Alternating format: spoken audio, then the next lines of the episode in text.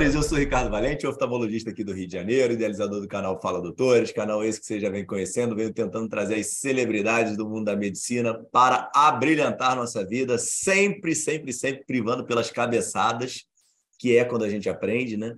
Todo mundo vem trazer suas vitórias, mas eu fico perturbando todos os convidados aqui para eles confessarem aí suas desgraças durante suas vidas. E hoje não será diferente superdoutor Gustavo Arliani, médico ortopedista e grande gestor. O cara manda no futebol brasileiro, especialista em medicina esportiva, um grande amante do VBHC, fez lá o curso do Porter, espetacular, MBA na GV, doutorando da escola, um grande aí é, aluno e médico da, da grande escola paulista, da Vila Clementino, né? Responsável, e mais, mais um dos responsáveis aí pelo GPM aí, junto com o Fabrício, o Léo aí, que estão arrebentando. Fala, doutor Gustavo, beleza, cara? Fala, Ricardão, beleza? Pô, primeiro agradecer, né, pelo, pelo convite, pô, uma satisfação enorme estar participando com, contigo aqui no Fala Doutores. Já tive com você em outros né, podcasts lá do próprio GPM que você participou com a gente, foi muito bacana. Pô, eu concordo aí que o currículo foi legal, mas essa história de manda no futebol brasileiro, aí não, né? Eu tô longe disso aí, né? Eu tô ali na base da pirâmide, tentando ajudar um pouco na parte médica lá, mas para mandar no futebol brasileiro ainda está muito longe aí. Ô, ô, Gustavo, eu fiquei gravando com o Léo, cara. Eu fiquei falando que o Léo mandava na Paulista e ficou em pânico, cara. Ficou desesperado. Para com isso, cara. Ele vai ficar vendo isso daqui e vai falar, pô, não é ele, não, cara. É verdade, né? Pô, esse negócio de manda prender e manda soltar tá complicado hoje em dia, né? Ah, beleza, vamos nós.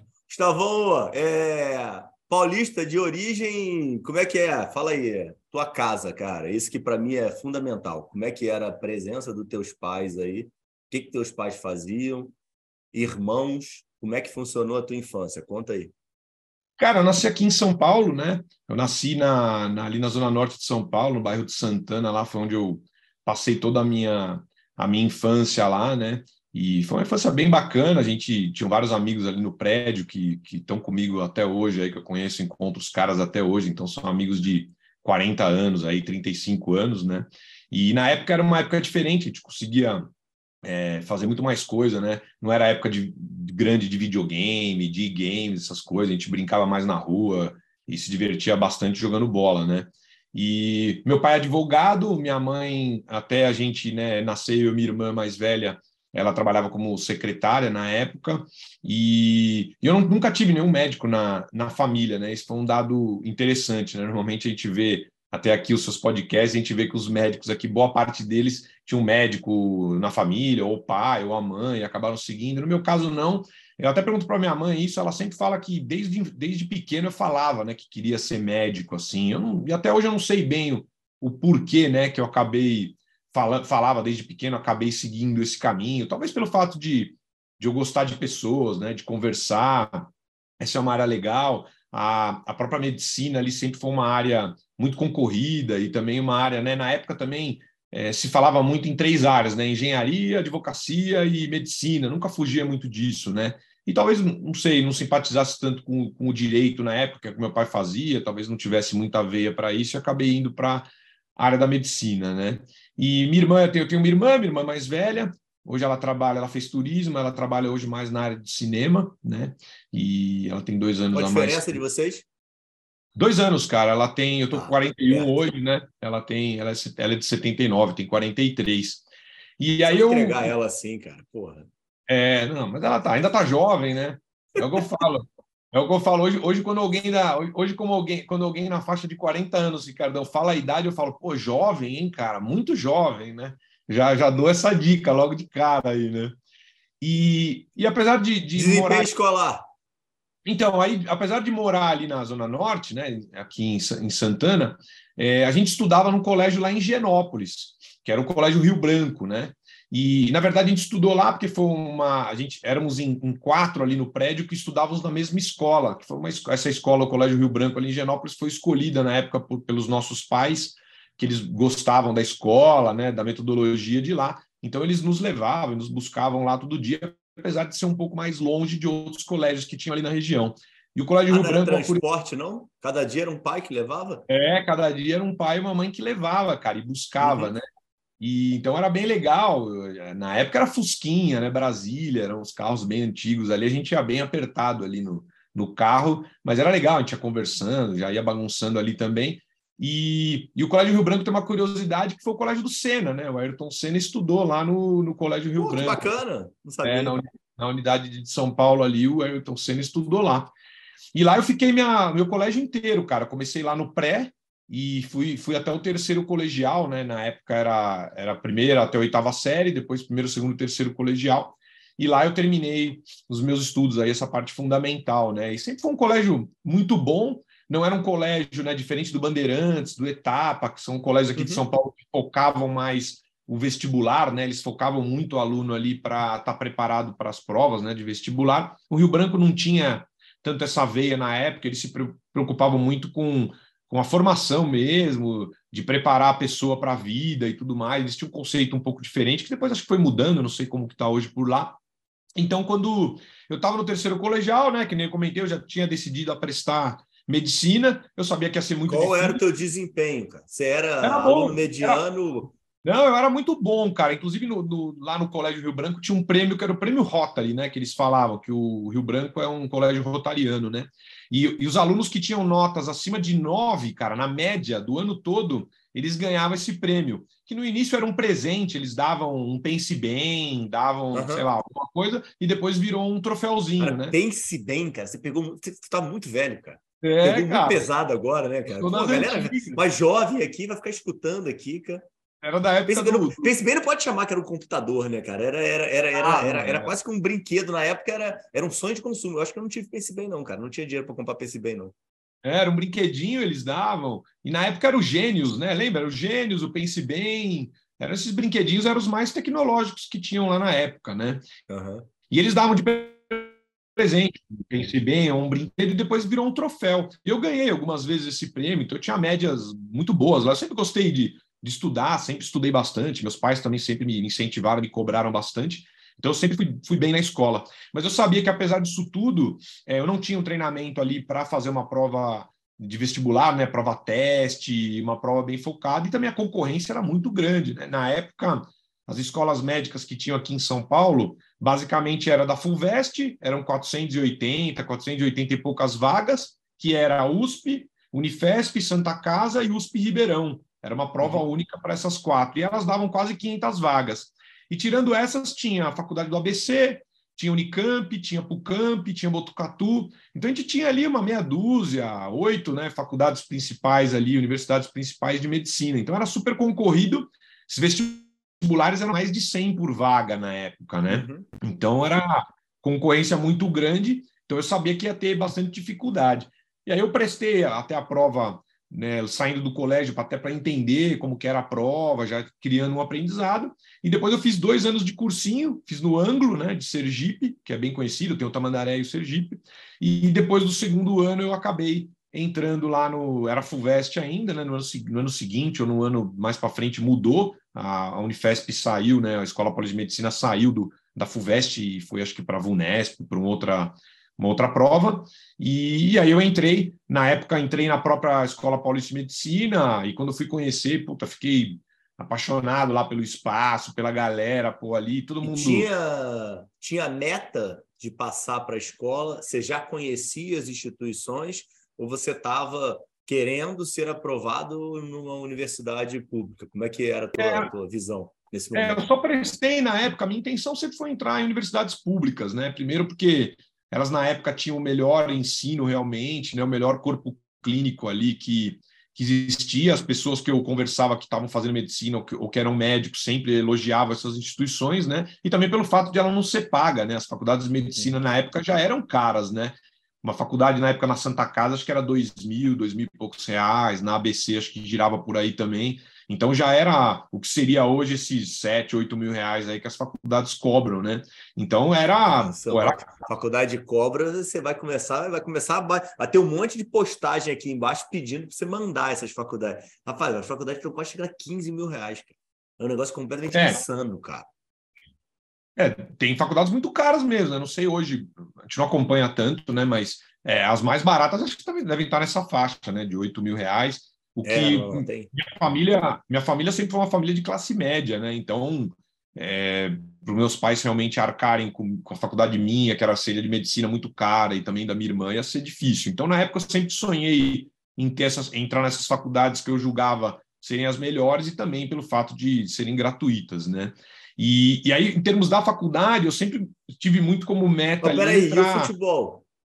Você era um perna é, de pau, você jogava bola bem. E como é que era o esporte na, tua, na, na, na, na escola e na tua adolescência? É, então, eu comecei a, a, jogar bola bem cedo, né? Lá com 7, 8 anos de idade, eu, eu jogava bola.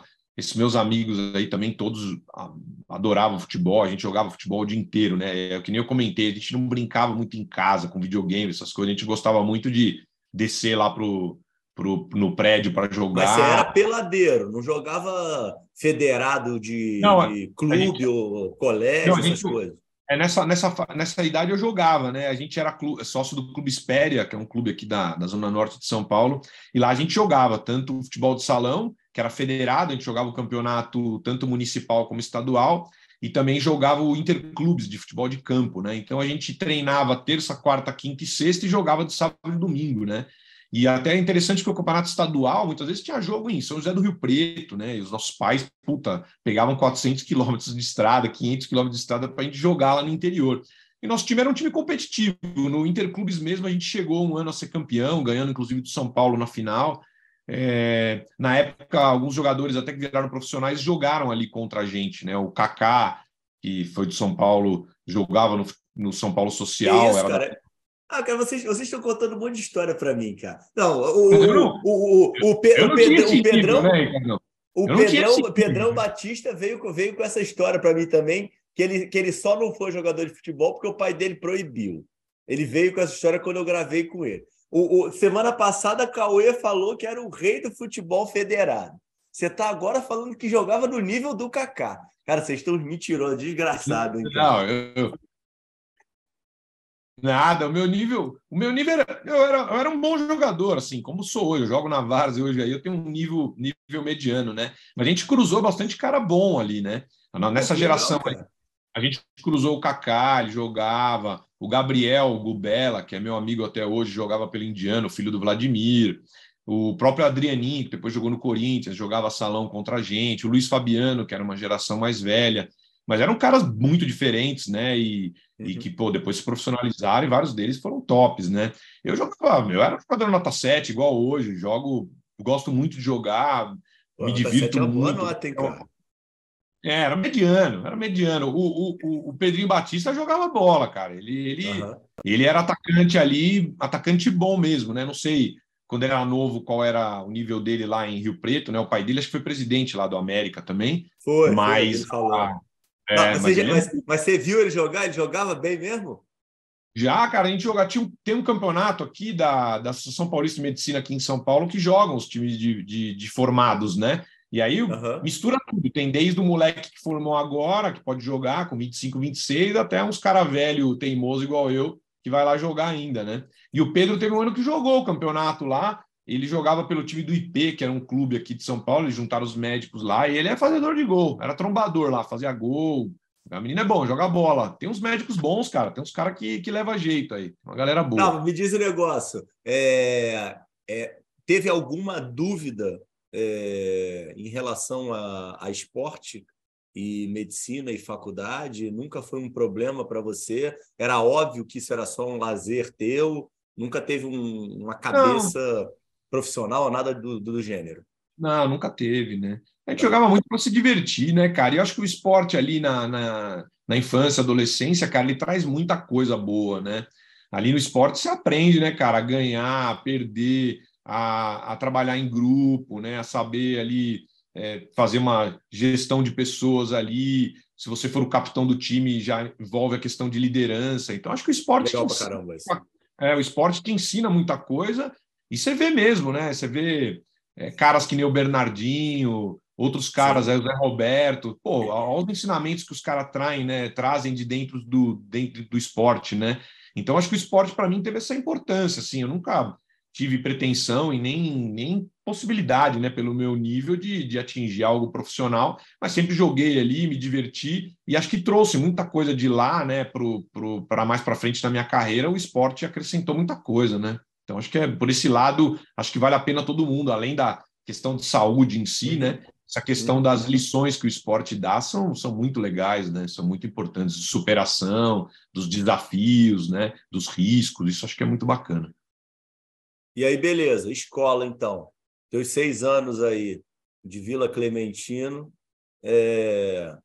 como é que como é que era? Como é que foi a escola Paulista de Medicina para você?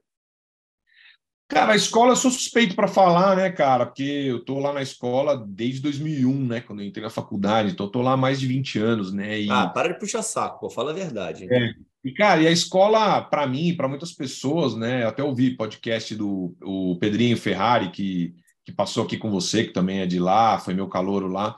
E lá é uma segunda casa para muita gente, né? Ali a gente pô, passou seis anos iniciais ali de medicina, onde você conhece uma porrada de gente, você faz parte ali da, da atlética, aprende um monte de coisa, tem a questão do esporte mesmo que você pratica por lá, né? A questão do aprendizado nem se fala, né? A gente teve professores lá, pô, maravilhosos, né? O meu mentor mesmo, o Dr. Moisés Cohen da ortopedia, pô, conheci lá na escola desde a época de liga acadêmica. Então, assim, é, toda essa vivência dentro e fora né, da sala de aula ali, cara, foram fundamentais aí para para minha carreira como um todo e para minha vida como um todo, né?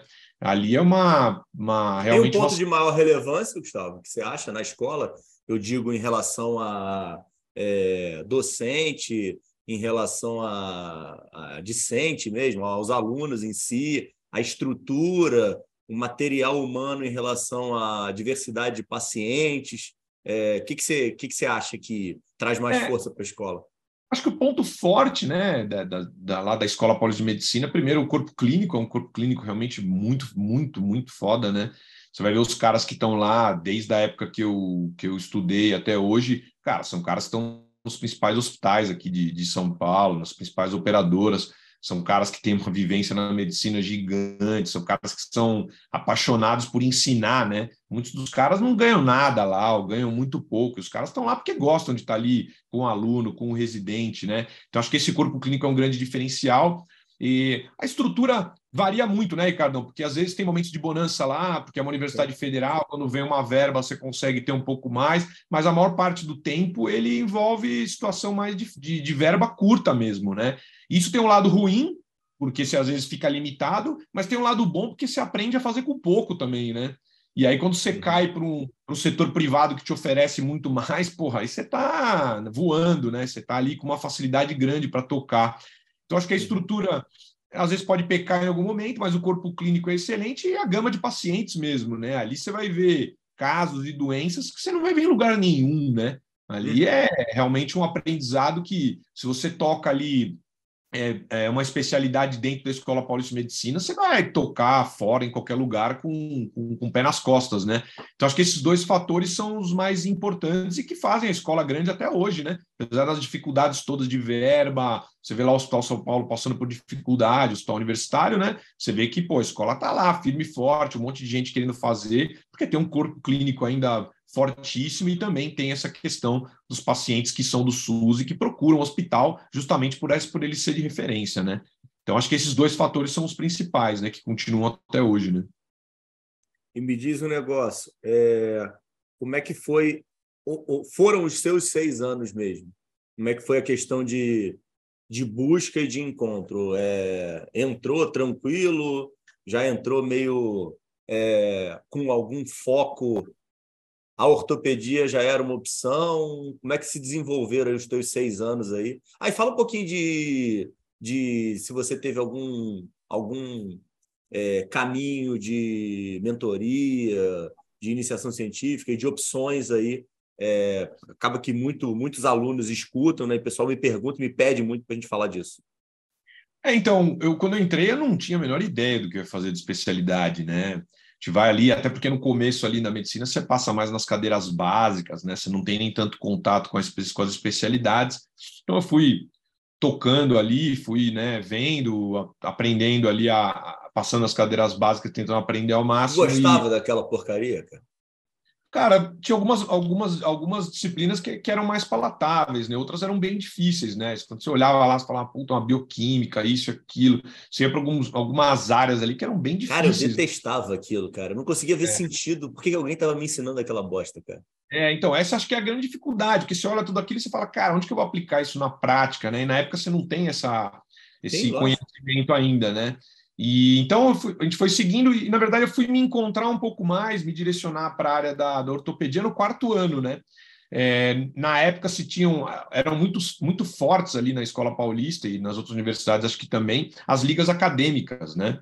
É, os alunos eles criavam ligas acadêmicas para já ter durante a, os primeiros anos ali de medicina algum contato com alguma especialidade. Então tinha a liga acadêmica da cirurgia, liga acadêmica, sei lá, de, de geriatria, de outras especialidades. E tinha um grande amigo. Tinha liga acadêmica, cara? Tem, é, tinha liga não, acadêmica. Você tinha, falar, tinha algumas muito conhecidas. Porra, eu não tinha, tinha liga acadêmica na, na Unirio, não, cara. Tinha. Você... Pô, tinha uma. Tinham duas ligas acadêmicas. que esses fossem mais modernos, cara. Não, cara, isso aí, ó, a Liga Acadêmica de DST e de cirurgia lá na escola nessa época, pô, era concorridíssimo, a galera toda queria fazer e tudo, tinha curso, prova para entrar, entrevista. E era a galera gostava, cara, porque você começava a ter contato já com o paciente, com atendimento logo mais cedo, né?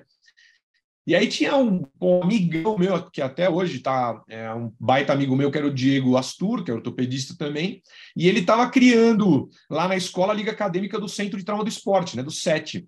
E, e aí ele veio falar comigo um dia lá na Atlética, ele falou, pô, então nós estamos criando lá, na época estava ele, o Paolo, que depois fez cirurgia plástica, acho que o André Weisten, que também fez ortopedia, estava junto, e eles estavam criando essa, essa liga, né? E veio falar comigo, ele falou, pô, você gosta pra caramba de esporte e tal, você não tem interesse em me ajudar lá na criação e tudo mais, a gente vai desenhando. Eu falei, pô, legal, Diego, vamos lá. Aí eu comecei, a gente fazia na hora do almoço, né? Essas ligas eram normalmente ou à noite, depois da, da aula, ou na hora do almoço. A nossa era na hora do almoço, e eu comecei a ir com ele, cara, e com o Paulo a gente começou a a, a, desenhar lá a liga, ele já tinha feito um esqueleto inicial. Aí, pô, comecei a. A gente começou a acompanhar. O Léo, na época, era R4 do set, cara. O Léo Adeu.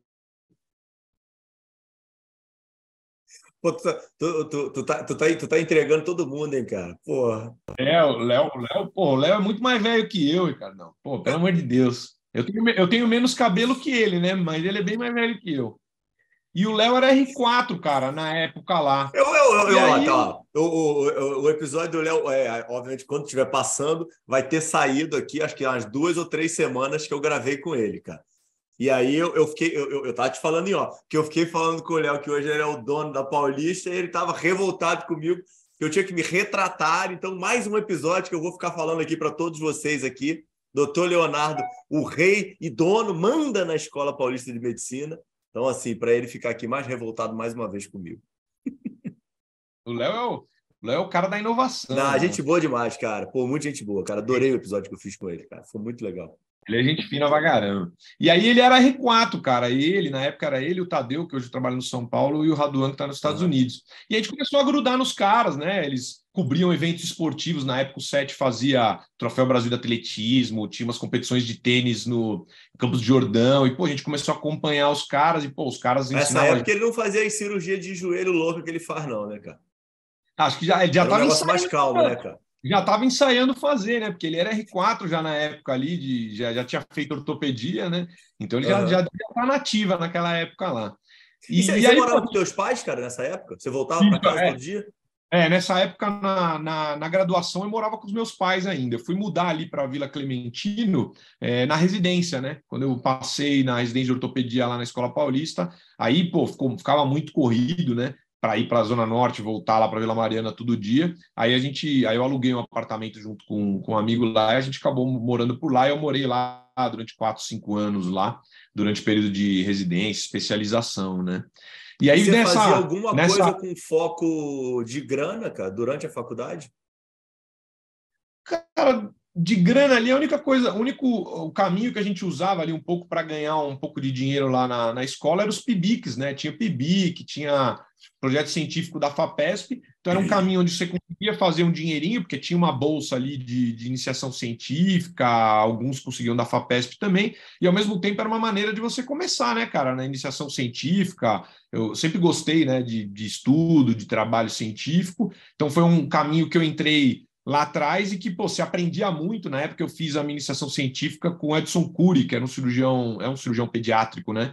E, pô, você aprendia pra caramba com os caras já, aprendia a desenhar trabalho, a fazer alguma coisa. E era uma coisa que também falavam já que tinha muito valor na hora que você ia para uma entrevista de residência, né? Os caras, pô, se eu tiver um PIBIC lá na frente vai valer bastante a pena também, para o currículo e tal. Então todo mundo gostava de, de fazer por esses motivos todos. E eu fiz, é, é, tive bolsa de PIBIC durante a minha graduação e foi bem legal, assim, para a gente aprender, né? E aí até tem uma história engraçada, porque como eu fiz a, a, eu fiz a iniciação científica na cirurgia pediátrica, o nosso estudo era, era ver necrose em testículos de rato, né? Era o estudo que a gente fez na época. Aí quando eu cheguei para para entrevista lá na ortopedia, né, cara? Os caras que estavam me entrevistando lá, os chefes e tudo, os caras falavam, pô, meu, você fez PIBIC, você foi fazer PIBIC na cirurgia pediátrica pediátrica avaliando testículo de rato, cara. O que, que, que, você quer fazer na ortopedia agora? Eu falo, não, mas pô, na época ali a gente estava aprendendo, estava fazendo, né? Pô, hoje já mudou, hoje eu gosto mais de osso, de outras coisas e tal. Mas era engraçado, os caras gostavam de, de sacanear ali na entrevista da ortopedia lá e, e na época, sei lá, tava todo preocupado ali na entrevista, né, cara? Você falava, pô, complicado, né? Não posso, não posso deslizar, né, cara? É, você ficava com medo, o, né? Falar, Pô, o internacional. Vou falar alguma coisa. foco de para fora, cara? Não, nessa época ainda não, né? Aí eu, eu terminei a, a, graduação, né? Já, já com esse pensamento por causa da liga em fazer ortopedia. Aí eu prestei a, a residência de ortopedia lá na própria escola, só prestei lá. E a, a ortopedia da Escola Paulista sempre foi uma das melhores do Brasil, continua até hoje, tem um pessoal muito forte lá. E, Esse inclusive, saco, cara. É, inclusive você falou da mentoria, né? E, e eu conheci, eu conheci na verdade o, o, Moisés Cohen, que depois foi até o meu orientador de doutorado, pô, um cara que eu mantenho contato até hoje lá na Federação Paulista de Futebol, a gente está junto, tudo mais. Eu conheci ele nessa época já no quarto ano, né? Pela liga acadêmica, ele era o chefe na época do Centro de Trauma do Esporte. Aí eu conheci ele, ele lá já nessa época e depois eu prestei a residência de ortopedia já com a intenção de fazer a especialização de trauma do esporte, que era uma coisa que eu tinha gostado muito, né? Por causa Aí eu fiz os três anos também, de ortopedia lá, ou que que lá na escola. Mas a escola mesmo ou a liga que você lá ajudou a construir? A liga, né? A liga eu tinha, puta, gostado muito, né? Os dois anos que a gente ficou lá na, na liga, pô, foi um, um aprendizado absurdo e, pô, uma área que, que me chamou demais a atenção, que eu gostei demais, né? Então eu já falei, pô, vou prestar ortopedia e logo depois eu vou fazer é, especialização em trauma do esporte, né? E, pô, acertei na veia, né? Porque eu já tinha testado ali que, que né, durante aqueles dois anos eu tinha visto que era uma coisa que eu gostava muito. Então, pô, quando eu prestei e entrei, eu já tava, pô, legal, isso aqui mesmo que eu quero fazer para o resto da minha vida, né? E você, e na, na, nos três, três anos de ortopedia, você já tinha foco você já direcionou para o esporte? Ou você fez ortopedia sem ter esse direcionamento e depois você foi correr atrás no R4? É, eu já tinha ideia, né, de fazer a parte esportiva. É que na ortopedia, na residência, você não tem esse foco ainda, né? A gente, durante a residência, a gente passa em diversos estágios, né? Então a gente trabalha bastante com trauma, né, que são a parte de fraturas. Você passa na cirurgia do joelho, passa no ombro, passa no tumor ósseo, passa na cirurgia na ortopedia pediátrica, na mão. Então você passa nas, nos tem diversos... nenhuma, nenhum setor de, de, de, esporte especificamente, né? Tem, tem o, o estágio da, da ortopedia lá da escola, o estágio de, de traumatologia esportiva, que era o 7, era no, no R3, né? Então a gente passava três meses lá no ah, R3. Ah, era o 7 que você tinha falado. Perdão, é. verdade. Então era bem no final do R3, né? Só que eu já tinha, já tinha passado por ali na liga, né? Então eu já tinha essa ideia realmente. Na de... época lá do que o Léo era R4 e o Léo era R4. Então eu já saí, quando eu terminei a residência de ortopedia, eu já saí meio direcionado para fazer a especialização em trauma do esporte e depois eu fiz cirurgia do joelho também, né? Você bom de network, já tinha feito todos os seus contatos, já conhecia todo mundo lá, né, pô? Sabe, já, os caras já sabiam que você era o rei dos testículos dos ratos, né? É, já tinha, já tinha feito a, o network todo lá com o pessoal do set, né? E uhum. então, para mim, já, já conhecia toda a galera lá, e foi, foi bem legal depois ter a oportunidade de, de ter prestado a prova lá no set e ter entrado, até porque eu já conhecia. Você serviu, cara? Não, não servi. Na época eu não. Não fez, aquela, não fez aquela, aquela, aquelas mutretagens todas que vocês fazem na escola, né, cara? Que a Carol, a Carol e o Pedro me contaram toda essa organização que vocês fazem para girar as listas, para dar tudo certo para todo mundo, né, cara? É, isso era uma, pô, era, era meio tradição ali, né? Tinha, não sei como é que está hoje essa questão, mas era, se fazia muito, é, principalmente quando faltava, né? Quando tinha muita gente prestando e pouca, entre aspas, pouca vaga aberta, é, tinha gente. É, e não era algo tão forçado, porque tinha uma cultura na época, cara, na escola do pessoal ir pro, de, de gostar mesmo, de querer ir para o exército. Então, muitas pessoas que passavam na residência, pô, elas queriam ter um ano diferente, com experiências diferentes, então elas uhum. queriam ir para o exército. Tanto que na minha turma mesmo, acho que só uns três, assim, eram direto, né? O resto tudo quis rodar mesmo para o exército e voltou no ano seguinte. Tanto que no uhum. meu ano de residência, a maior parte dos meus colegas eram da turma mais velha que a minha na faculdade, né? Que tinham ido para o exército e voltaram no meu ano, né? Então era uma coisa meio tradicional e não era uma coisa forçada. A galera gostava de uhum. ir, fazia dinheiro e, tinha uma experiência super nova, né? Normalmente os caras iam para fora de São Paulo, então era bem legal. Eu não, eu, eu, eu não tinha essa vontade, assim, de, de ir para fazer exército. Eu queria logo fazer a residência, estava ali na pegada, com vontade já, e fui direto, né? Mas muita gente fazia e, e, gostava muito, né? Voltava bem satisfeito, né? Tá, me diz um negócio. Onde é que entra algum capilé aí na tua vida, tirando o. Você tinha bolsa, cara? De... Não, na, no, no, na, na residência, né? Durante o ano de ortopedia tinha uma bolsa, na época acho que eram ah. uns dois, dois mil reais, eu nem lembro quanto que uhum. era na época. E no R4 a gente não tinha, não tinha bolsa, né? A especialização é é sem bolsa, aí a gente já trabalhava por fora, né? Plantão? É, aí Tinha já consultório já? Quando é, que, quando, é que, quando é que você estrutura a tua vida financeira e começa, quer dizer? É, então, na verdade, é, durante o R4 e até durante a residência, a gente dava uns plantões, né, para poder uhum. é, bom, aumentar um pouco a receita. No R4 eu já estava morando sim, ali sim. perto da escola, então precisava ali de, um, de uma graninha para pagar o aluguel e tudo mais. Então a gente dava os plantões por fora, né? E aí era até uma, até para quem é mais novo aí, tá ouvindo, é legal. Porque, pô, quando tava terminando o meu R4 ali, né, Ricardão, eu falei, eu, eu pensava e falava pros caras lá, meus amigos estavam fazendo junto comigo, eu falava pros caras, velho, quando terminar o último dia aqui da, do R4, cara, nós estamos tudo ferrado, cara, nós não temos emprego nenhum, a gente só trabalha de, de final de semana e à noite, cara, nós vamos ficar semana inteira no clube, ou correndo, fazendo esporte, cara, e vai trabalhar de noite de final de semana, né, cara? Que é o que a gente tem hoje, né? Então a gente tinha essa ansiedade, essa dúvida na cabeça, né, cara? Como que vai ser quando terminar isso aqui, né? E aí uma coisa interessante que eu sempre falo para os meus residentes hoje, né? Cara, as coisas vão acontecendo ali, conforme você faz uma boa residência, uma boa especialização, cara, você vai terminando ali, o pessoal mais velho vai te oferecendo diversas é, oportunidades e várias frentes ali de trabalho para você ir se alocando, e com o tempo você vai pegando ali as melhores oportunidades, vai trocando oportunidades piores por outras melhores, até que você vai se consolidando, né? E comigo foi exatamente o que aconteceu, né? Na época, o, o Moisés me chamou para trabalhar na clínica dele, logo que terminasse o R4.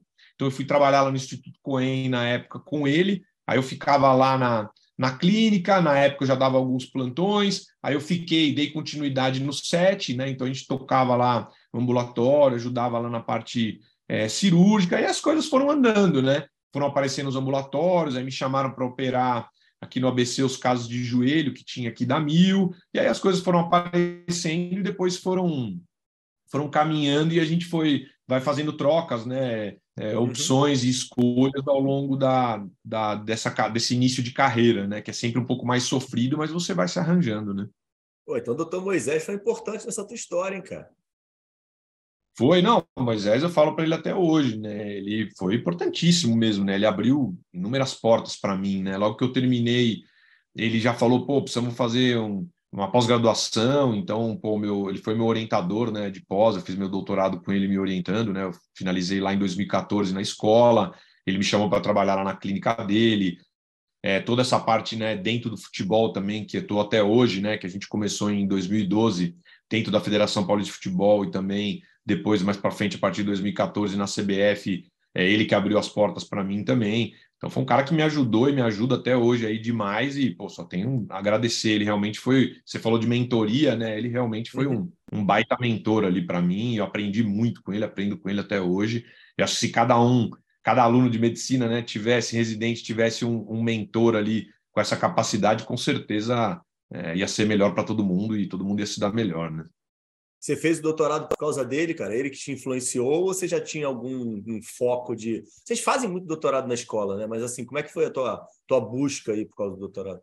Cara, eu gostava da parte acadêmica, assim, né? sempre gostei de, de, estudo científico. Na ortopedia, a gente é obrigado né, a fazer, a apresentar um trabalho científico para prestar o título de especialista né, da SBOT, né? Então, pô, a gente, durante ali a graduação, da, durante a graduação eu tive essa iniciação científica e na residência Pô, a gente correu atrás para fazer trabalho científico para poder prestar a uhum. prova lá com nota máxima no trabalho. E, pô, eu gostei, assim, quando a gente fez os trabalhos iniciais, eu falava, pô, isso aqui é legal, né? Consegue responder algumas perguntas clínicas que muitas vezes a gente não tem essa resposta. E, pô, era interessante ali você. É, porque você aprende muito também, né? Quando você está escrevendo um artigo, pô, você levanta a literatura de um tema todo, né? Então, além de você fornecer dados que vão ser utilizados por outras pessoas, que você vai deixar ali de aprendizado para outras pessoas, você aprende muito também fazendo, né? Então, eu sempre vi aquilo como uma coisa muito legal. E aí, quando eu terminei a, a especialização lá no SET, eu sempre continuei fazendo pesquisa ali na, no set, nos ambulatórios, né? Dentro do futebol, ali a gente começou a desenhar alguma coisa também. E aí, na época, eu, eu cheguei para o Moisés e, e, falei para ele: falei, pô, Moisés, você que trabalha com futebol há muito tempo, trabalha um monte, é, opera um monte de jogador. Cara, você não vê eu estou vendo no ambulatório muitos casos de pacientes jovens, né, que foram ex-jogadores de futebol, que eles já apresentam muito cedo artrose nas articulações, principalmente do joelho, do quadril, pô, vários deles com prótese, super jovens. Pô, você tem visto isso aí no seu dia a dia? Você vê? Ele falou, pô, eu vejo sim, Guto, pô, não é incomum não, pô, os caras solicitam demais, tem muita lesão e tudo mais. Eu falei, pô, e se a gente fizesse um, um trabalho nessa linha, né, tentasse investigar a prevalência, incidência dessas de osteoartrose em atletas, né, ex-atletas relativamente jovens de futebol e tudo mais. Então, pô, ideia é legal, vamos avançar. E aí, na época, eu comecei esse estudo que foi a base do meu doutorado. A gente publicou três estudos, né, é, nesse tema na época, falando dessa associação de osteoartrose, né, degeneração articular ali do joelho e do quadril, no meu caso foi do joelho, em ex-atletas profissionais de futebol, inclusive falando da diminuição da qualidade de vida deles, né, após o término da carreira. E tem mesmo, cara. Você lembra? Qual é a incidência? E foi muito na época, teve até Manaus. Oi? E tem mesmo? Qual é a incidência? Lembra? Cara, para você ter uma ideia, a, a, a, incidência, a prevalência, incidência, a prevalência, na verdade, que era um estudo transversal, a prevalência de, de osteoartrose, né, olhada no raio-x, vista no raio-x desses atletas, é, ex-atletas de futebol, era 66%, cara. Então, era assim: dois terços deles tinham alteração na radiografia em relação à artrose, né?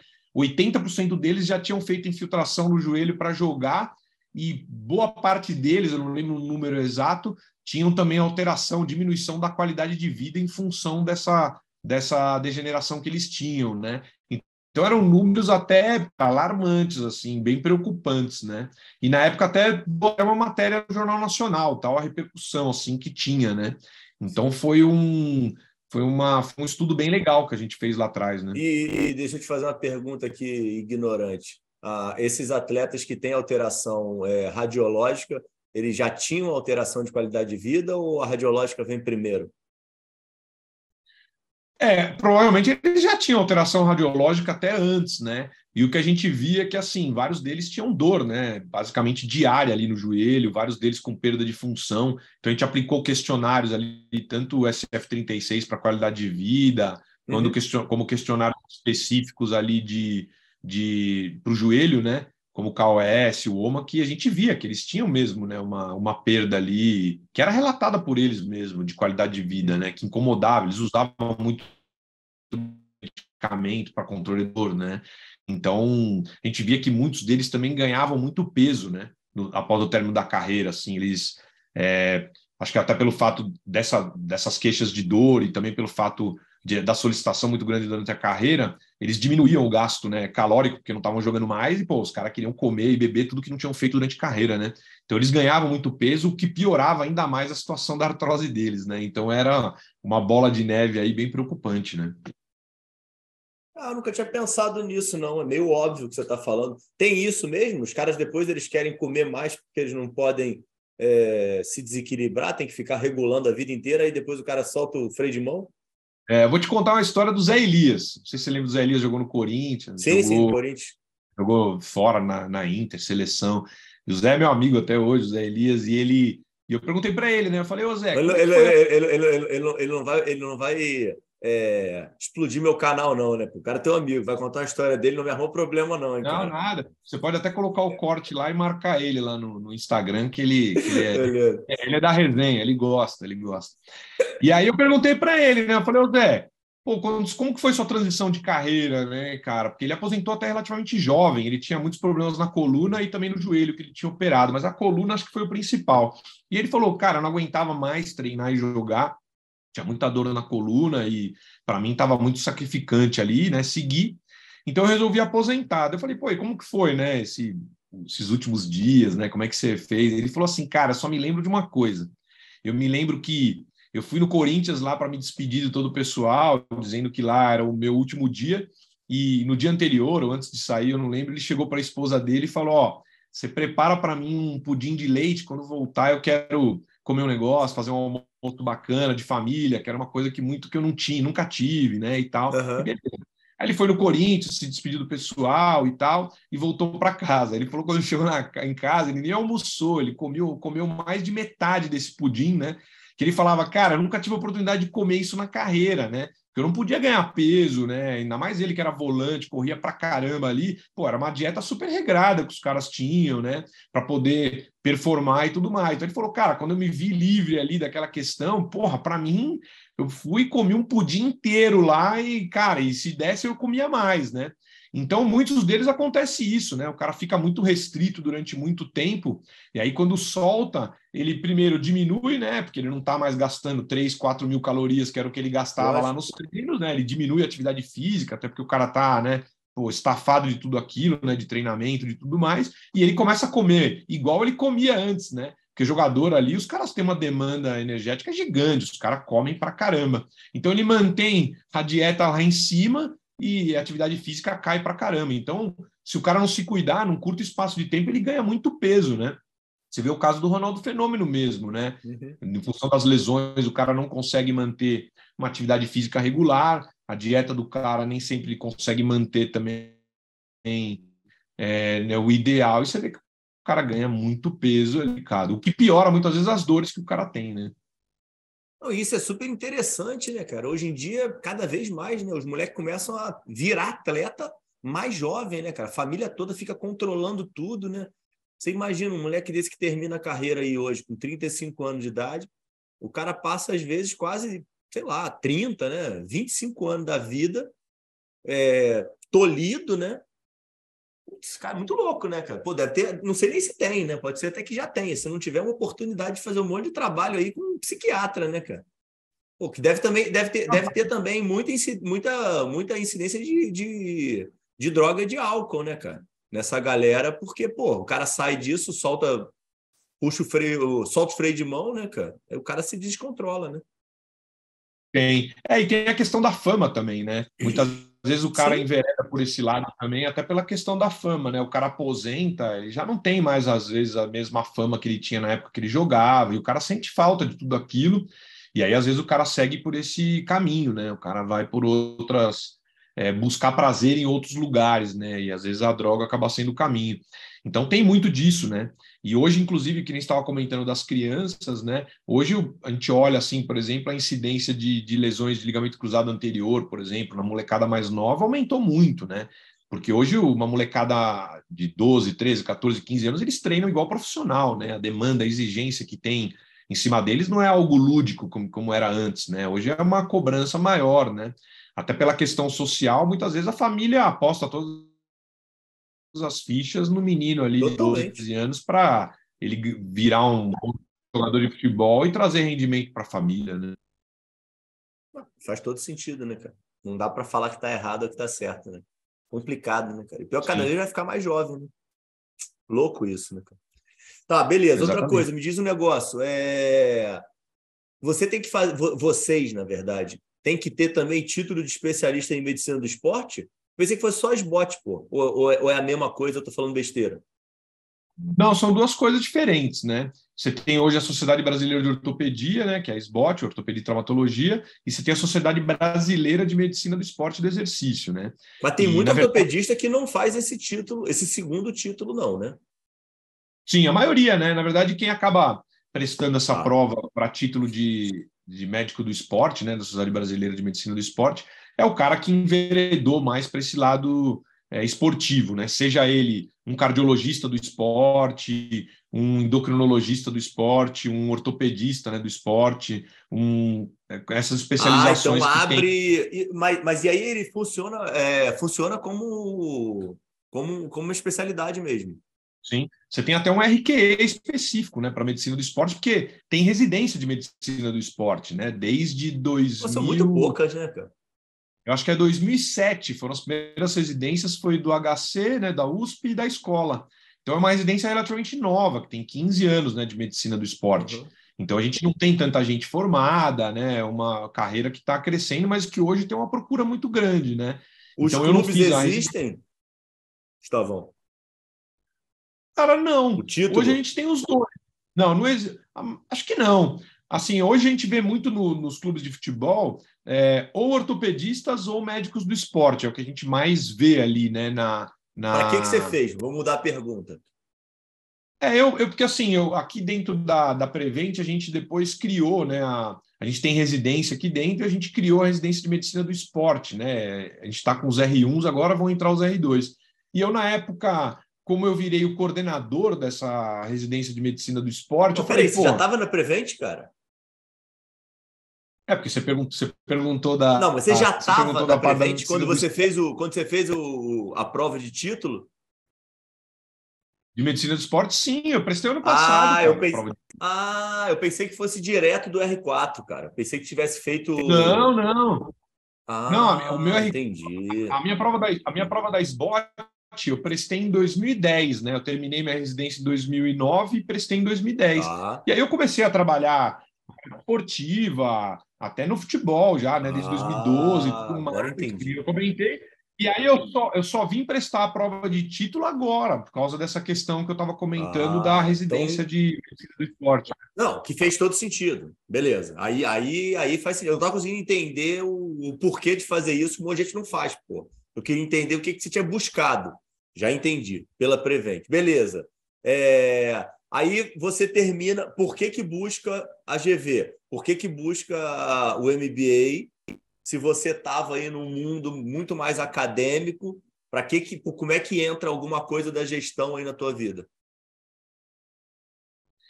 Cara, eu, o MBA da GV apareceu para mim da seguinte maneira: eu comecei a, trabalhar, né? E eu pensava assim, eu falava, cara, se eu for ter um consultório, se eu for ter uma clínica, se eu for, cara, fazer qualquer coisa nessa área, abrir o meu negócio, a gente não tem absolutamente nada de gestão, nem de finanças, nem de contabilidade, de nada dentro da faculdade. Então a gente sai muito cru nesse sentido, né? E eu pensei, cara, se eu for abrir minha clínica e, ou meu consultório, cara, se eu não tiver uma base de gestão, a chance do negócio evoluir mal, né, de não andar é muito grande, né? E eu sempre gostei muito dessa área também de administração e tudo mais. Eu falei, pô, por que não fazer um MBA? A minha ideia era trabalhar diretamente com gestão na época, mas eu falei, cara, vai ser muito bom, eu vou aprender bastante coisa nessa área. Se eu vier a trabalhar é, em clínicas, consultórios, eu vou ter uma base boa. Se eu montar a minha também, eu vou ter. E aí surgiu essa ideia de fazer. E aí, na época, eu pesquisei, os mais conhecidos eram da GV e do INSPER, e aí eu acabei fazendo na época esse MBA da GV durante era um, era um MBA de dois anos, né? Que eu terminei por volta de 2015 ali. Então minha ideia foi foi mais para uma experiência pessoal, para ter uma base mesmo de, de gestão, que era uma coisa que a gente não tem na formação médica, né? Que deveria ter, inclusive, né? Com certeza, concordo totalmente. Falo para todo mundo isso. O que, que você estava fazendo nesse momento?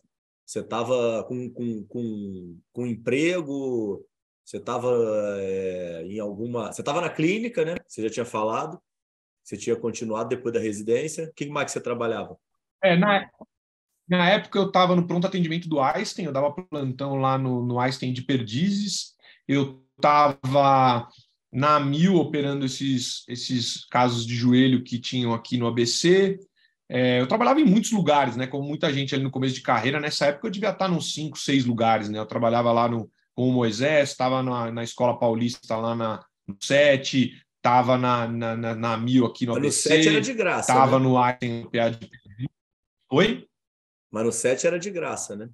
Isso, no SET a gente não tinha remuneração, mas a gente atendia no, nos ambulatórios lá e fazia os procedimentos cirúrgicos por lá também. E aí eu também entrei no hospital público na época que foi o Saboia, né? Um hospital aqui conhecido aqui da parte ortopédica de São Paulo. Na época eu entrei é, lá não concursado, depois teve até uma prova de concurso e eu fiquei concursado lá durante muitos anos. Eu fiquei lá no Saboia acho que por volta de uns oito anos, né? Então na época eu trabalhava em diversos lugares ali enquanto eu estava fazendo meu MBA, né? Tá, show de bola. Isso daí, solteiro?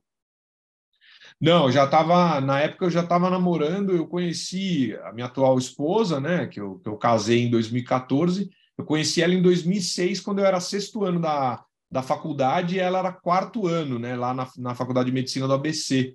E eu conheci ela na, na Intermed, né, que era, era o meu, meu último ano de, de, de medicina, e ela estava no quarto ano, a gente se conheceu lá na, na competição, né, na Intermed, e lá a gente é, ficou pela primeira vez, depois aqui em São Paulo a gente continuou se falando, depois de uns três meses a gente começou a, a namorar, e aí namoramos por oito anos até que a gente se casou em 2014, né? Então Caramba, eu tô junto. Cara, ah, tô junto. Você enrolou a coitada oito anos para casar. Na verdade, ela que me enrolou, né, Ricardão? Porque na verdade ela era mais nova, né? E então quando queria eu... terminar a formação. É, ela tinha que terminar a formação, ela estava fazendo residência, então ela ficou me enrolando até para ver se se servia para casar mesmo, né, Ricardão? Falou, pô, se se for ficando, for andando, é esse aí, senão, né, também. Mas vocês não moraram juntos? Não, a gente não morava. Ela morava no ABC, até porque ela fazia residência para cá, e eu morava ali na, na, na, Vila Clementino, na Vila Mariana, né? Então a gente morava separado, a gente só, só começou a morar junto depois que a gente casou mesmo, né? Em 2014, né? Ela fez oftalmo na escola? Não, ela fez é, graduação na, na, na, Faculdade de Medicina do ABC, depois ela fez residência no ABC e veio fazer o fellow dela aqui na escola. Fez fellow na escola, né? Ela fez o fellow aqui na Escola Paulista. Entendi. E é, volta para a grana. É, tava tranquilo para o que você queria esse desde aí que essa construção aí de vocês aí é, você era um cara de juntar dinheiro era um cara de é, viajar como é que foi não ganhava dinheiro nenhum relevante como é que foi a questão do teu relacionamento com o dinheiro Não, então a gente, é, tanto eu, até depois a Aline, quando a gente estava junto, a gente sempre foi, sempre gostou de, de juntar dinheiro, né? Claro que a gente gosta de né, sair para jantar, de viajar, de fazer as coisas normais, mas a gente sempre nunca foi um casal assim de, de gastar, né? De maneira compulsiva ou de maneira assim meio irracional, né? E uma coisa que a gente sempre gostou também foi da área de investimentos, né? Então até ah, logo no começo, logo no começo lá atrás a gente gostava muito de conversar é, sobre bolsa, outros investimentos, tudo mais. E aí até a gente fez junto, juntos alguns cursos, né? Então a gente começou fazendo um curso do, do Francinaldo, que era um curso de. É, tem até hoje, é um curso de é, geral, assim, para investidores, né? Que estão começando, ele tem outros cursos mais aprofundados. Então a gente pô, fez um curso ali onde a gente aprendeu a base ali para para começar a investir, né, tanto em renda fixa como em, em bolsa e tudo mais. E depois a gente foi fazendo outros cursos, né? A gente fez o curso do Eduardo legal, vocês fizeram juntos, pô, bacana isso. Fizemos, não, isso é legal, eu até pra caramba. achei ela, gostava do assunto, porque não adianta nada, né? Ou você ou a sua esposa terem essa base e um tá segurando a corda e o outro tá gastando no shopping, né? Então, os dois fazendo o curso junto e gostando dessa área, né? é, gera uma sincronia ali, né? Uma sinergia para que os dois possam seguir o mesmo caminho, o mesmo ideal, né? Porque se tem um gastando. Uma boa estratégia, pô. É, foi legal. E ela gostava também do assunto, gosta, uhum. né? A gente até hoje conversa é, sobre isso aí. Ontem mesmo a gente estava conversando sobre a história aí das lojas americanas lá, que, né, que saiu. Meu Deus do céu, cara. Fato relevante lá e tal. As ações até caiu 80% hoje aí e tal. Então a gente conversa bastante. Eu, eu não vi no final, caiu 80% no final do dia? É, acho que, não, sei, não sei quanto fechou, mas estava em 75%, depois acho que bateu 80%, não sei, mas foi por aí, né? Que loucura, cara. cara isso, daqui, isso, aqui, é, isso aqui é o país da renda fixa, cara. Não tem jeito, cara. Isso aqui é uma loucura, cara. Acho. Fazer o quê? O, aí... o Fabrício deve estar desesperado lá, cara. Porra. O Fabrício, ele, o Fabrício, ele, o Fabrigol, ele gosta de umas coisas diferentes, né? Ele ainda faz aí umas. Além de de, de compra pura de ações ali, ele faz também, trabalha com umas opções, faz uns, uns, uns swing Arrojado, né, cara? É, ele gosta, ele gosta. Deve, deve, deve ter suas cripto, né? Vou gravar, vou gravar com o Fabrício semana que vem. Vou ficar sacaneando é. ele, que ele tem que tem me ensinar sobre as cripto. Pergunta para ele se ele tinha lojas americanas na carteira, aí você já, já vai ver se ele está triste ou, ou se ele está feliz. Não, isso daí é uma loucura, né, cara? Mas esse momento que a gente está passando aí é o momento que tem que puxar um pouquinho o freio, né, cara? Não dá para. É, é, fica todo mundo aí que é hora de ganhar, mas, pô, também, obviamente, que se tem alguém ganhando, é hora de perder muito, né? É, a gente sempre buscou até estudar mais, né, Ricardo, eu entender, até para poder Sim. fazer um investimento racional, né, poder diversificar, uhum, uhum. a gente, pô, não, investe em fundo imobiliário, investe em ação, a gente tenta diversificar ao máximo, até porque é o que você falou, né? A gente está ali juntando um dinheiro que é suado, né? Que a gente ganha aí trabalhando no dia a dia, que, e você espera lá na frente ter um, uma, um, né, um conjunto bom para você poder aposentar com conforto, né? Então, essa é a, a nossa ideia, e claro, você tem que sempre pensar bem aí antes de tomar alguma conduta nesse sentido, né? E aí chegamos especificamente em Prevent Sênior da onde vem o início da Prevent aí, para você aí acabar fazendo prova de título de especialista em medicina do esporte? Então, e aí eu segui trabalhando né, em vários lugares até 2017, né? Aí 2017 eu estava ali meio estabilizado, estava tranquilo, com a agenda toda cheia ali, né? Em termos de carreira, estava indo bem, estava ganhando bem já. Consultório já teu não? Tava, tava com consultório já, né? Tinha o consultório lá no, no próprio Einstein, lá de Perdizes, tinha uma área de consultórios. Uhum. Eu, saí, eu saí do pronto atendimento é, depois e fiquei lá na parte de consultórios. E eu estava bem. Eu tava com a camisa tava... aberta aqui, pô. Tu nem me avisa tá que eu estava com a camisa aberta gravando um tempão aqui, pô. Eu não estava dando para ver porque está cortando acima, então tá tranquilo. Ah, pô, graças a Deus. Então eu estava me entregando aqui à toa. Você salvou o editor aí, o cara não vai ter tanto trabalho. Vai, fala aí, fala aí, mete E aí, e aí eu estava tranquilo até, e, e tinha algum, um, um, amigo meu, alguns amigos meus que trabalhavam na Prevent, né? E aí um dia, um dia ele me ligou e ele falou assim, cara, pô, estamos com estamos com uma vaga aqui na ortopedia da Prevent e tudo mais, pô, os caras estão buscando um cara com seu perfil aí, que tem uma parte de gestão também, para poder integrar, integrar aqui o time da ortopedia. Ortopedia é uma área muito grande aqui dentro da empresa, tem alguns coordenadores aqui, eles estavam querendo ampliar para para poder melhorar essa questão da, da, gestão e tudo mais, que estava ficando grande ali para o pessoal tomar conta em dois só, né?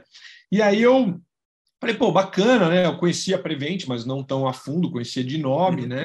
Aí, mas eu falei, falei, cara, para mim tá difícil hoje, a minha agenda tá pô, lotadaça aqui, cara. É, eu tinha acabado de assumir a chefia lá do Centro de Traumatologia do Esporte, né? Que o Moisés tinha tinha passado para mim, ele, o Beno, o Alberto Andreoli. Eu falei, pô, acabei de assumir o um negócio, eu não tenho nem como devolver isso para eles, né, cara? Assumir uma responsabilidade é. e tal. Ele falou, não, mas pô, vem aqui conversar, vamos conversar, vai ser legal e tal. Eu falei, ah, tá bom, vamos conversar, né? E aí eu fui numa quarta-feira à noite lá, tava tendo uma reunião dos coordenadores lá, que era uma reunião que juntava um monte de, de gente da Prevent lá para para poder discutir as condutas, discutir as coisas e tudo mais, né, alinhar os processos e tudo. E, pô, já pô, um monte de gente, eu falei, caramba, um monte de gente aqui e tal, não sei o quê. E a reunião, pô, eu olhava na galera que estava ali na reunião, pô, a galera super engajada, você via ali puta brilho no olho da galera. Eu falei, pô, legal, a galera, pô, tá pô, curte pra caramba, tá aqui e tudo mais, né? Aí eu tinha alguns amigos que estavam lá, conversei, os caras gostavam de estar tá trabalhando lá e tudo.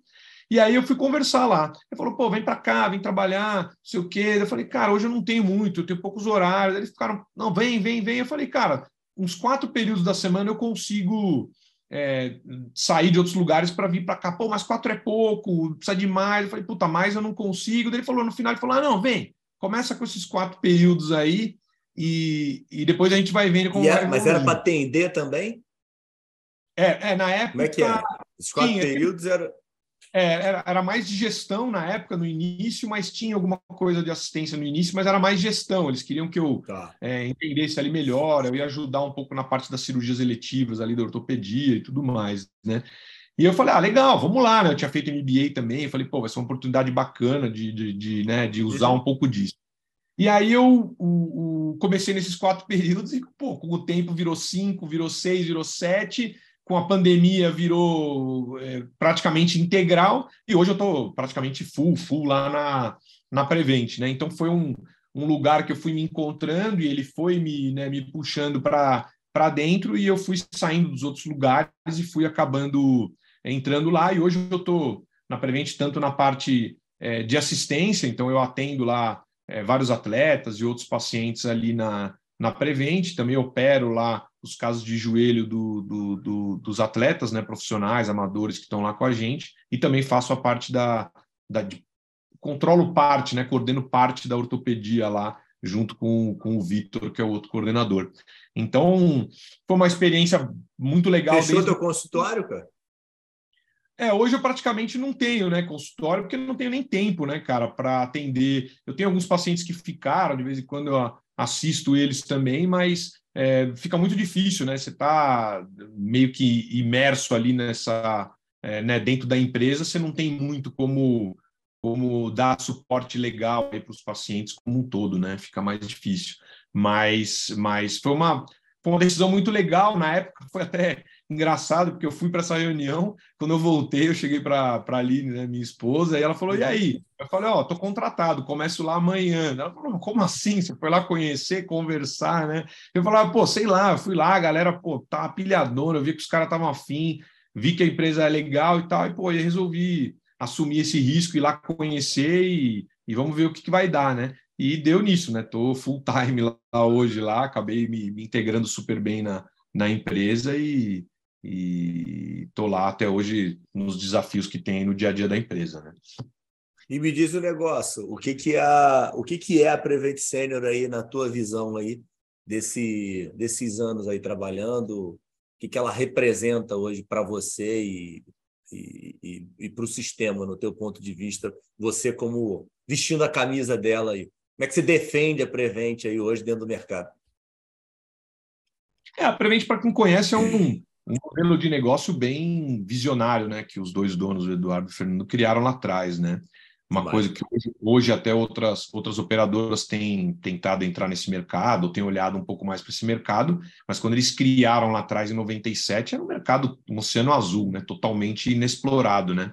Era uma população de idosos que ninguém queria mexer, né? Porque todo mundo achava que era só, é, só prejuízo, né? Que eles davam muito mais despesa do que podiam. E, pô, caras criaram aí uma empresa que permite um acesso, porque tem um valor super acessível, né? Comparado principalmente com as outras operadoras, que traz uma qualidade super boa de, de, de assistência, né? Então, isso é algo muito difícil, né? Se unir, é, garantir o acesso com uma qualidade boa e tudo mais, a gente sabe que não é algo fácil e foi algo que eles conseguiram construir, né? Ao longo de todo esse tempo, desse tempo. Com certeza não foi fácil, né? Eles devem ter passado por, por vários momentos de, de, de dificuldade, mas, pô, os caras criaram realmente uma das maiores operadoras do, do Brasil, trabalhando com a população que ninguém queria trabalhar lá atrás, né?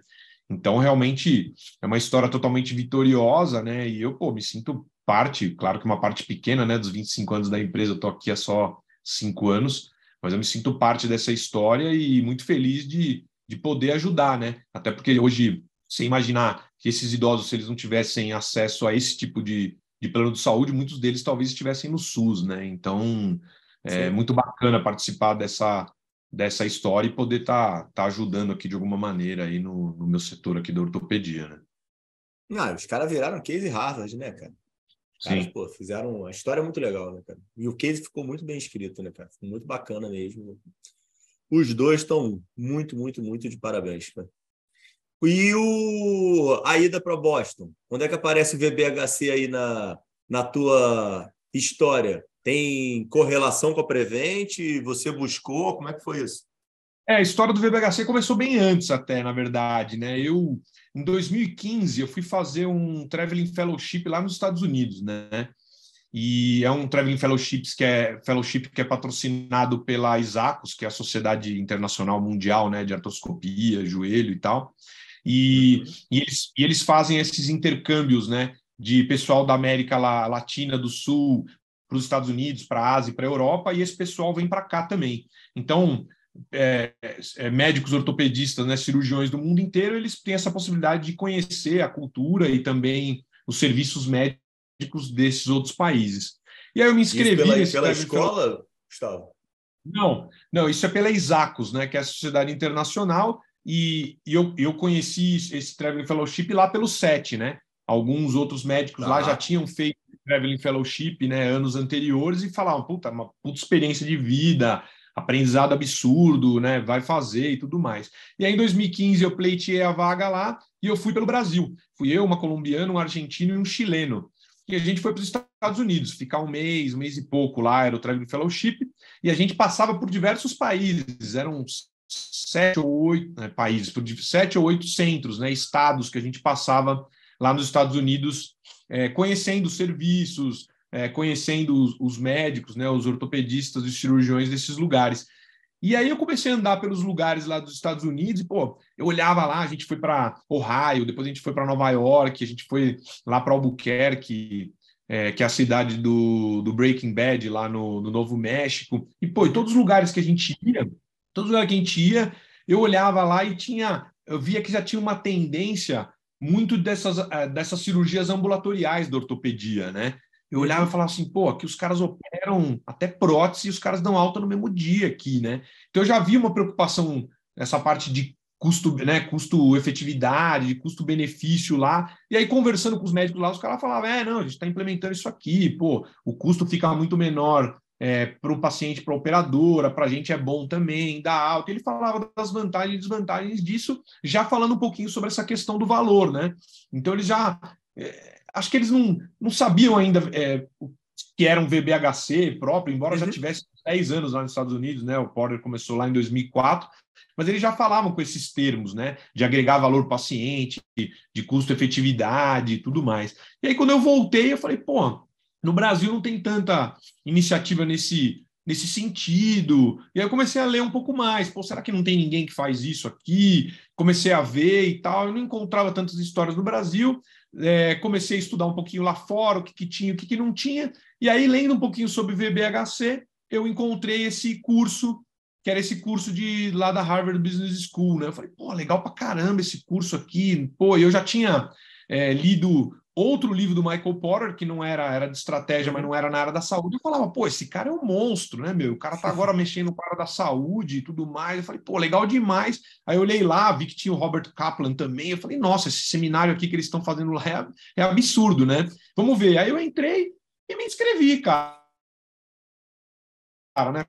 Eu falei, pô, deve ter gente do mundo inteiro, né, pleiteando. Vai lá, não deve ser nada fácil, mas vamos ver o que que dá. E aí eu me inscrevi, e era o, o, o, o, seminário era em janeiro de 2020, e eu, a vaga a gente começou a pedir, acho que se não me engano, era julho ou agosto de, do ano anterior, 2019, né?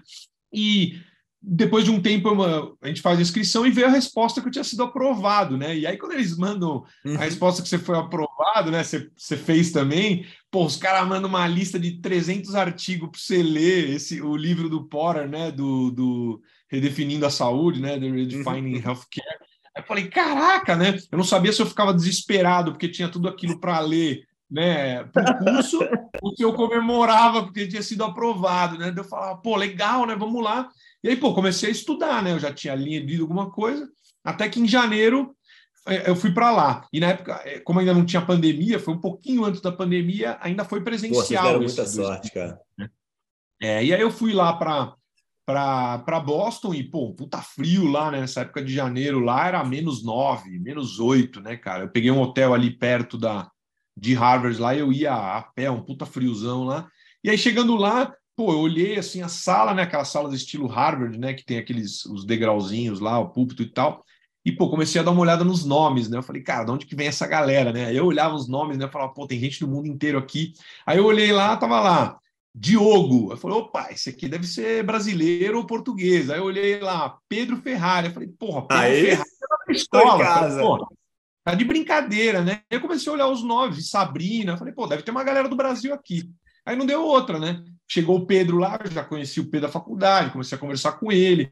Aí o Diogo já colou com a gente lá também, a Sabrina, a Carize. Então tinham lá nessa turma, tinham acho que sete ou oito brasileiros, cara, que estavam nesse de 40 e poucos que tinham lá, eram brasileiros. Então eu falei, pô, a galera do Brasil tá, né, motivada, né, cara, tá interessada no assunto também, né?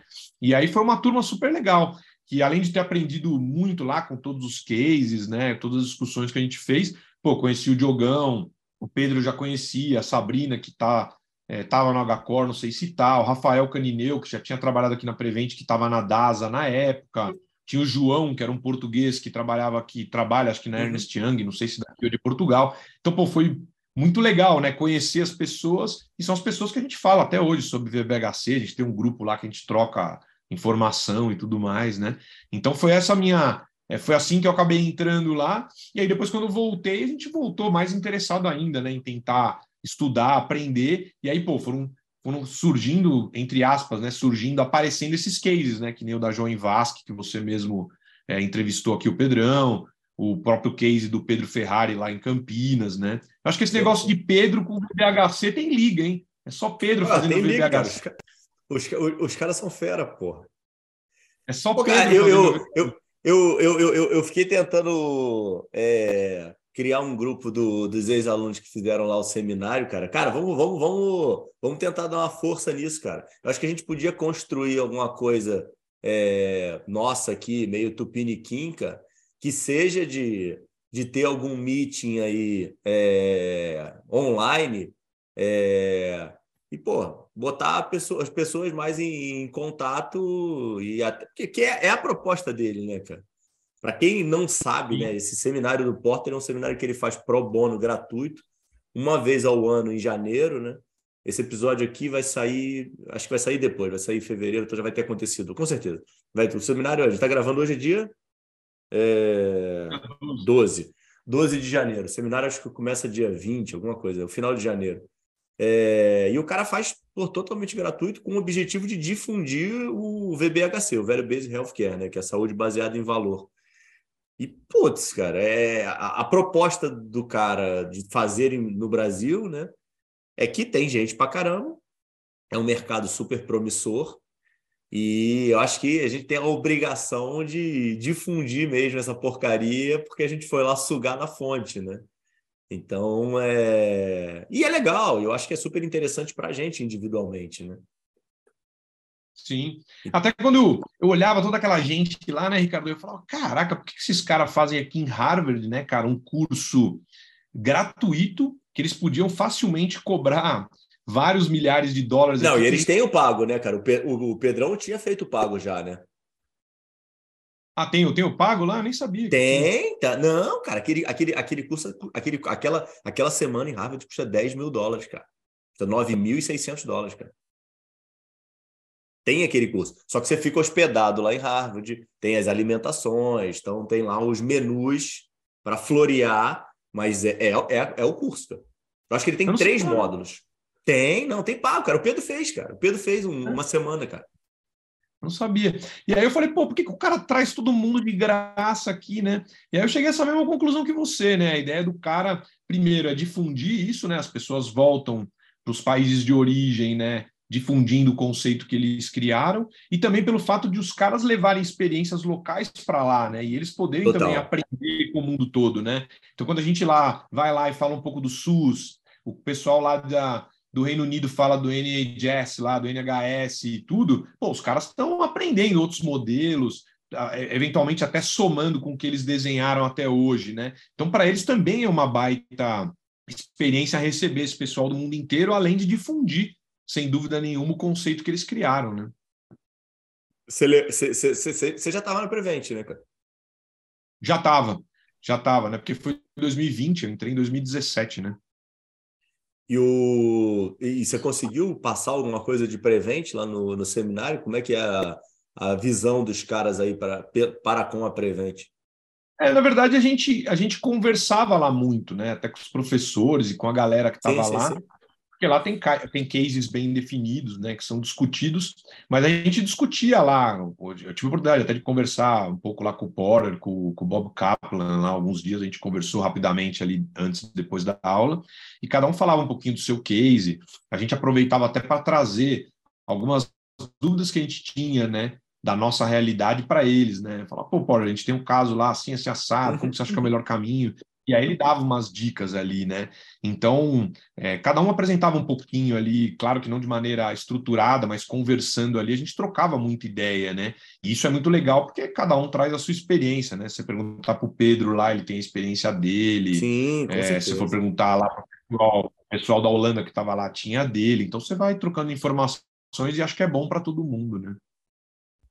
Me diz o um negócio, é, indicações de livro você já colocou aí. É, o Redefinindo a Saúde, que é um livro que é, eu amo que vocês indiquem, precisa estar indicado. que mais? Fale aí, interessante que você gosta aí. É, eu, eu até, quando, quando a gente conversou, até falei, né? Eu gosto de livros médicos, assim, eu li alguns livros interessantes, né? Eu, acho que o o Redefinindo a Saúde ali do Michael Porter, acho que para quem quer aprender, iniciar aí no VBHC, aprender, acho que é a Bíblia ali para começar, né? Acho que não tem outra maneira. Um livro muito legal que eu li, que fala eu tô, bastante eu tô te influenciando mal, né? É redefinindo, acho que é repensando, que é a tradução em português. É porque é redefine, é, é né? em inglês é, é redefine, mas acho que em português é repensando. Estou aqui, senão o pessoal vai ficar procurando errado aqui. É, pode ser, eu não lembro agora. E, e, um livro interessante que fala bastante sobre a experiência do paciente é um, é um livro da, da Cleveland Clinic, que chama, acho que é Service Fanatics, que o cara conta muito como foi construindo, construído a questão do branding e também da experiência do paciente na Cleveland Clinic, né? Então ele conta lá Pô, tudo animal, eu nunca li. É muito legal chama Service, Service Fanatics. Ele conta um pouco da experiência do paciente lá na Cleveland Clinic, como que eles fazem, como que eles fizeram e tudo. É um livro muito legal aí para falar da área da saúde, né? Outros livros interessantes da área da saúde são os do Eric Topol, né? Então eles têm lá Puta, alguns livros. São animal, cara. É, eles têm uns livros muito interessantes, Deep Medicine, tem um outro que acho que é o, é, o paciente vai ver você, alguma coisa nessa, nessa linha. E, e, de livros não médicos, acho que tem dois muito legais. Né? Eu, gosto, eu gosto muito de ler três tipos de livro né, não médicos. Eu gosto muito de ler bibliografias né, de, de, pessoas, acho que é muito legal, a gente aprende muito né, com os erros, principalmente, né, dos, dos outros. É, eu gosto de ler livros de empreendedorismo, negócio e livros de finanças, né? São os que eu mais curto, né? E um livro muito legal que mistura um pouco esses mundos é o Princípios do Rei Dalio, né? O Principles onde ele, ele fala bastante de trabalho e fala também da parte financeira, até porque o Ray Dalio é um dos maiores investidores aí de todos os tempos, né? Então, o livro... É pesado muito... ou é uma leitura... Não, uma, uma, leitura tranquila, cara. Tem em português, tem em inglês, e é um... Uhum. E, e chama Princípios, e é um puta livro legal é, de ler. Outro livro muito bacana, para quem gosta até um pouco dessa parte científica não médica, é O Ponto da Virada do Malcolm Gladwell, né? Ele tem outros Esse livro, todo mundo livros, fala bem pra né, da e outros, mas acho que o ponto da virada é um livro muito bacana também. E... Show, de, show de bola, Gustavo. Outro, que peraí, mais indicação de livro, coloca para mim, cara. Acho que é esses, cara, que eu lembrei assim. Ah, não, tem uma. Falando de. Eu falei de bibliografia, né? Uma bibliografia puta, animal é a do Phil Knight, né? Da Nike, né? Eu acho que chama. Cara, eu tenho na minha gaveta, eu tenho na minha, na, na, minha prateleira, cara. Eu nunca li, todo eu mundo fala que, é, que é maravilhoso. Da... É, a... Puta, acho é que a, a marca, marca da, vitória, vitória, cara. É a marca da vitória, é isso aí, isso aí. Essa é uma das melhores bibliografias que eu já li, cara. É muito legal, mas muito legal mesmo, assim. De bibliografia é sensacional. Para quem gosta de esporte, né? E também bibliografia, acho que é um prato cheio aí. Doutor Gustavão, Maravilha. Ah, a última coisa que eu preciso sempre dos episódios finais, né? Planejamento estratégico para os próximos cinco anos. Já ia me esquecer disso daqui. Como é que você se vê aí em 2028? Cara, é sempre difícil, né? Traçar, a gente traça metas para. Foge não, pô. Anos.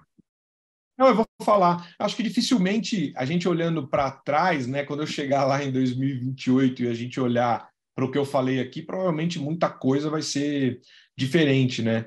Mas eu acho que assim, a, a minha Já meta. Já planos da gente, fazer de... um, da gente fazer uma retrospectiva do Fala Doutores, né, cara? Porra.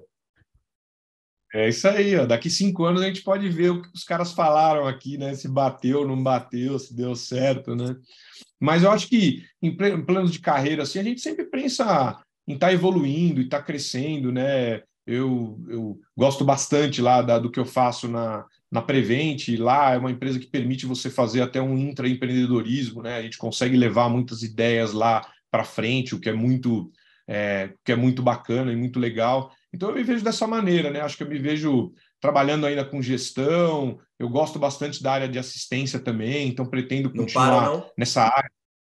Não, da assistência eu gosto é. muito, cara, e continuo até hoje. Hoje eu faço uma mescla, né? Muita gente acaba indo para a área de gestão e acaba se desligando um pouco dessa área, mas eu gosto bastante, cara, de atender, de operar, principalmente quando é paciente atleta, né? Que é a área que eu, que eu, que eu milito mais. Então, eu pretendo seguir nessa linha e eu me vejo basicamente é, no mesmo, na, mesmo, na mesma trilha que eu estou hoje, mas claro, sempre buscando um crescimento, buscando novas oportunidades, né? E eu, a gente está sempre aberto aí para essas questões que aparecem aí pela frente, né? E o GPM, gestão para médico, vai estar tá mais forte, cara? Como é que vocês estão aí nisso aí? Cara, eu, eu, eu e o Fabrício, a gente gosta bastante, a gente brinca bastante ali, né? A gente tem o. o as lives. um trabalho muito legal, cara. É, a gente não faz nenhuma. Agora a gente está tentando até estruturar para ter uma certa organização, né? De ter um, uma vez por mês, pelo menos, que nem você falou, um bate-papo, né? Agora mesmo a gente estava conversando. Ter, cara. Tem que ter, cara. É, porque a gente não tem uma estruturação agora que a gente está começando a fazer, e acho que é legal para a gente se programar. Agora, esse ano, a gente está começando o ano, a gente está com a ideia de trazer o Stormer e o, e o João Braga, né? Que são Pô, que investidores, né, são investidores ali para tentar falar um pouco do investimento, talvez na área de saúde, nós vamos desenhar ainda um pouco melhor.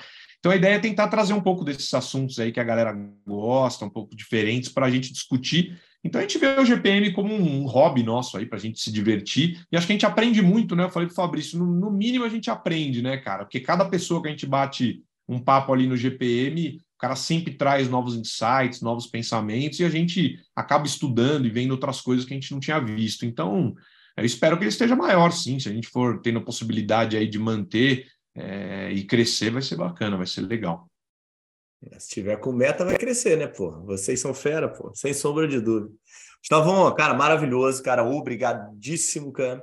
Excelente. Parabéns aí pela jornada, parabéns pela história, tá? Tomara que você consiga aí é, errar pouco aí o teu tua, tua meta de, de cinco anos, tá? E obrigado aí. Bota tuas redes aí, faz tuas considerações finais Obrigadão aí pela participação, cara. Cara, que isso, Cardão. Eu que agradeço a oportunidade, né, cara? Você vê que a gente bate um papo aí informal, o tempo passa voando aí quando a gente fala, né, do que gosta, né? E, então, só agradecer aí pelo convite, pela oportunidade. É... E, assim, falar aqui para o pessoal, principalmente que está começando, né, já que a gente falou de uma jornada, né? Eu sempre falo para os meus alunos, para meus residentes, para os caras aproveitarem ao máximo que eles puderem, né? os seis anos de graduação de medicina, a parte de residência, porque esses nove, dez anos, cara, é o que tem de melhor aí na nossa vida. A gente aprende horrores durante esse tempo, a gente conhece um monte de gente, faz um network que vai se inteira, né? E a gente aprende o que a gente vai levar para a nossa vida, o que a gente vai usar depois para a nossa carreira, né? Então, aproveitar ao máximo esse período aí, né? Desfrutar ao máximo, porque ele não volta, né? E só fica a saudade, né? Dessa época aí. Então, agradecer mais uma vez aí pelo convite e, convidar você para estar tá sempre com a gente lá no GPM também, sempre que possível, que todas vezes você foi, agregou bastante lá também, falando de VBHC e outros assuntos. Tamo junto, sem problema. E esse tempo aí que você está falando voa, né? Então, todo mundo fica ligado que passa rápido. Isso aí, Carlão. Obrigado aí mais uma vez. Tá bom, obrigado. Abraço.